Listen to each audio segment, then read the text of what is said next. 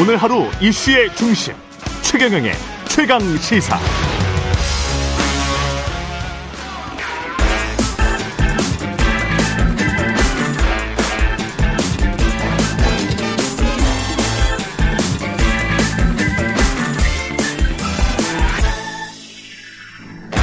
네, 최근의 최강 시사 오늘은 한 번 더 뉴스 먼저 하겠습니다.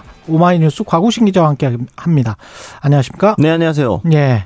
슈퍼 태풍 그 태평양 휴양지 괌에 덮쳐가지고 우리 관광객들 뭐 거기서 굉장히 불편을 느꼈던데 귀국이 시작이 되긴 했습니다. 네, 정말 예. 다행히도 귀국이 시작이 됐습니다. 이게 예. 지난 22일 저녁이었죠. 괌 국제공항이 폐쇄된 지 음. 일주일 만에 일단 공항이 일부나마 열렸는데요. 예. 어, 외교부는 어 29일 한국에서 괌으로 출발하는 우리 국적기가 총 11편으로 약 2,500명 수송이 가능한 것으로 파악된다 이렇게 밝혔습니다.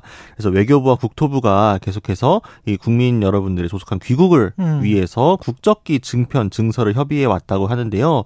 그래서 어제부터 오늘 오전까지 일단 2,000명 이상의 관광객이 한국으로 돌아올 수 있겠다 이렇게 얘기하고 있습니다. 예. 일단 괌 정부 관광청도요. 이 귀국 승객들을 대상으로 무료 버스를 운행을 하고 우리 교민들도 차량을 제공을 해서 관광객들이 제때에 공항에 도착을 할 수 있도록 돕고 있다 이런 보도도 나왔는데요. 지금 외교부에서 신속 대응팀도 파견을 네. 했고 현지 교민들도 지금 임시 대피소 무료 급식소를 제공하면서 도우고 있다고 합니다. 2,500명이면 거기에 3,000명 이상 있다 그러지 않았어요? 네, 지금 한 3,400여 명분 정도 3,400명. 네, 그래서 한 900여 분 정도가 일단은 아직 못 돌아오시는 거죠. 그러네요. 그래서 예. 지금 비행기가 부족한 상황인데요. 일단 괌 당국에서 복구에 나서곤 있지만 일단 여전히 호텔의 단전 단수가 반복되고 있고 음. 제대로 쉬지 못하고 있는 상황이 이어지고 있다고 합니다. 그래서 대체편을 투입은 하고 있는데 일단 공항이 지금 완전히 복구가 된 상황이 아니기 때문에 공항이 소화할 수 있는 물량에도 좀 한계가 있는 상황이고요. 정말 뭐 불행 중 다행히도 공항 상황 자체가 막 혼잡스럽지는 않다고 합니다. 예. 괌으로 입국하는 비행기도 지금 거의 없고 출국하는 비행기도 현재까지는 대부분 한국행이라고 하는데요. 음. 좀 어느 정도 시간 간격을 두고 비행기들이 편성이 되어 있어서 공항에서의 번거로움은 좀 덜하기 때문에 기다리시면 나머지 분들도 돌아오실 수 있을 거로 봅니다. 대처가 조금 늦지 않았냐 이런 비판도 있습니다. 예, 민주당이 28일에 이렇게 논평을 냈습니다. 정부가 왜 손을 놓고 있느냐. 이 음. 박성준 대변인 논평이었는데요. 28일 이틀 네, 전. 예. 그렇습니다. 그러고 나서 이제 29일부터 이렇게 대책이 시작이 된 거라 타임이 좀 미묘하긴 한데 일단 뭐 국민 안전에 무관심하고 무책임한 정부다라면서 문재인 정부 때 2018년 태풍 위투로 한국인 1,800여 명이 사이판에서 발이 묶여 있었던 상황과 비교를 하기도 했습니다.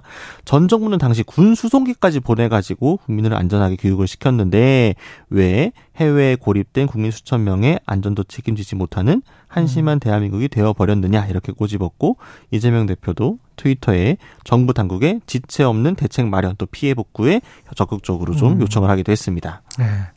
시기가 태풍이 확 지나가고 어, 한 하루라도 조금 더 빨리 정부가 나섰으면 예. 야당으로부터 비판이 28일부터 그냥 시작을 했으면 딱 좋- 좋았을 뻔했습니다. 그게 예, 그쵸 약간 예. 네. 이은하님, 괌에 있던 우리 관광객들 고생하셨네요. 남은 분들도 무사히 돌아오시길요. 이런 이야기. 그리고 코로나 확진 학생들 5일간 결석해도 출석을 인정을 하네요. 네 그렇습니다. 그러니까 예. 지금 일반 시민들도 7일 격리 의무가 해제가 되고 5일 격리 권고로 바뀌는데 예. 학생들 같은 경우에도 이 5일 동안 격리 그리고 등교 중지를 권고받고 음. 실제로 격리와 등교 중지를 할 경우에도 출석을 그대로 인정을 하겠다라는 게 이제 교육부에 바뀐 지침입니다. 근데 만약에 확진된 학생이 그럼 시험을 보려면 어떻게 되느냐? 예. 그럴 경우에는 마스크를 쓰고 다른 학생이나 교직원들과 접촉을 하지 않으면서 등교를 하면 어. 분리고사실을 마련을 해서 시험을 볼 수 있도록 하겠다고 했고요. 그리고 이제 교직원들과 학생들이 이제 자가 진단 애플리케이션을 쓰고 있었습니다. 근데 그랬죠? 이, 이 애플리케이션도 다음 달 1일부터 일단은 사용이 중단이 되고요.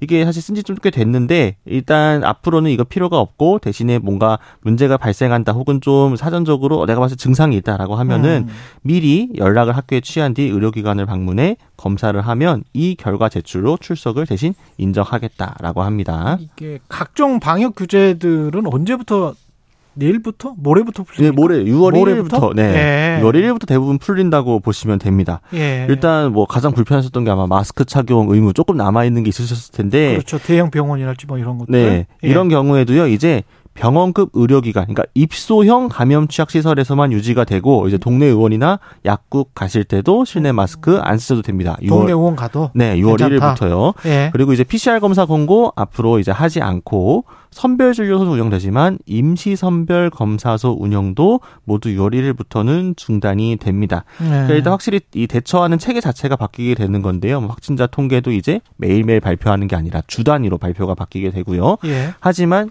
지원책, 뭐 백신 접종, 뭐 치료제 공급, 입원 환자 치료비 지원, 또 생활지원비, 유급휴가비 이런 확진자 이 지원책들은 아직도 계속해서 유지가 될 예정입니다. 이 부분 걱정하지 않으셔도 음. 됩니다. 코로나가 가고 나니까 지금 뭐 독감이 전 세계적으로 유행인 것 같습니다. 네, 그러니까 원래 이제 보통 인플루엔자 유행 겨울 때 한참 높았다가 봄 되면 좀 꺾이고 원래 이런 그러니까요. 추세가 일반적인데, 어, 좀 이번 유행의 꼬리가 길고 두껍다 이제 이런 보도들이 많이 나왔습니다. 여름인데. 네, 이게 최근 20여 년간 통계 중에서 이 시기에 이렇게 가장 높았던 적이 없었다고 합니다. 5월 말인데 그죠? 네. 예. 그래서 아무래도 이게 호흡기 감염증이 굉장히 유행 중이고 영유아들의 수족구병도 유행 중인데 결국에는 코로나19 방역 조치가 완화되면서 이거에 영향을 좀 받는 것 같다. 이제 이런 분석들이 음. 나오고 있습니다. 예. 실제로 통계를 보면 대중교통 실내 마스크 착용 의무가 해제되는 시점과 다시 이 호흡기 질환자 증가 시점이 맞물린다고 하거든요. 예. 그래서 정부는 손 씻기, 환기, 기침 예절 이런 개인 위생 수칙을 비록 코로나19 방역 조치 완화됐지만 앞으로도 음. 계속 지켜주시라 이렇게 당부하기도 했습니다. 예, 여기까지 듣겠습니다. 한 번 더 뉴스 과구신 기자였습니다. 고맙습니다. 감사합니다.